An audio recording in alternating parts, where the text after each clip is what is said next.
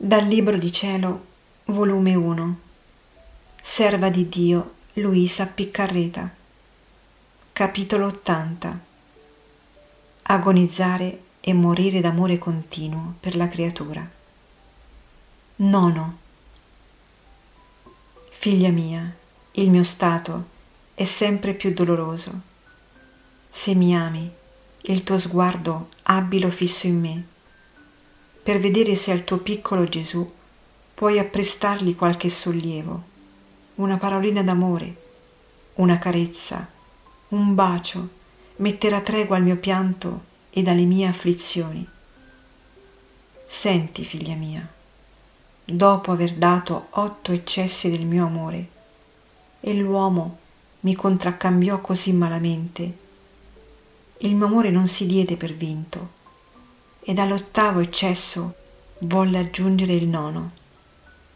E questo furono le ansie, i sospiri di fuoco, le fiamme dei desideri che volevo uscire dal seno materno per abbracciare l'uomo. E questo riduceva la mia piccola umanità, non ancor nata, ad un'agonia tale da giungere a dare l'ultimo anelito. E mentre stavo per dare l'ultimo respiro, la mia divinità che era inseparabile con me, mi dava dei sorsi di vita e così riprendevo la vita per continuare la mia agonia e ritornare di nuovo a morire. Fu questo il non eccesso del mio amore, agonizzare e morire d'amore continuo per la creatura. Oh, che lunga agonia di nove mesi! Oh, come l'amore mi soffocava e mi faceva morire.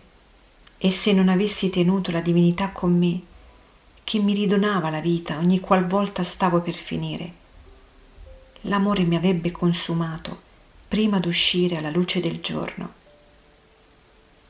Poi soggiungeva, guardami, ascoltami come agonizzo, come il mio piccolo cuore batte, affanna, brucia guardami, adesso muoio. E faceva profondo silenzio.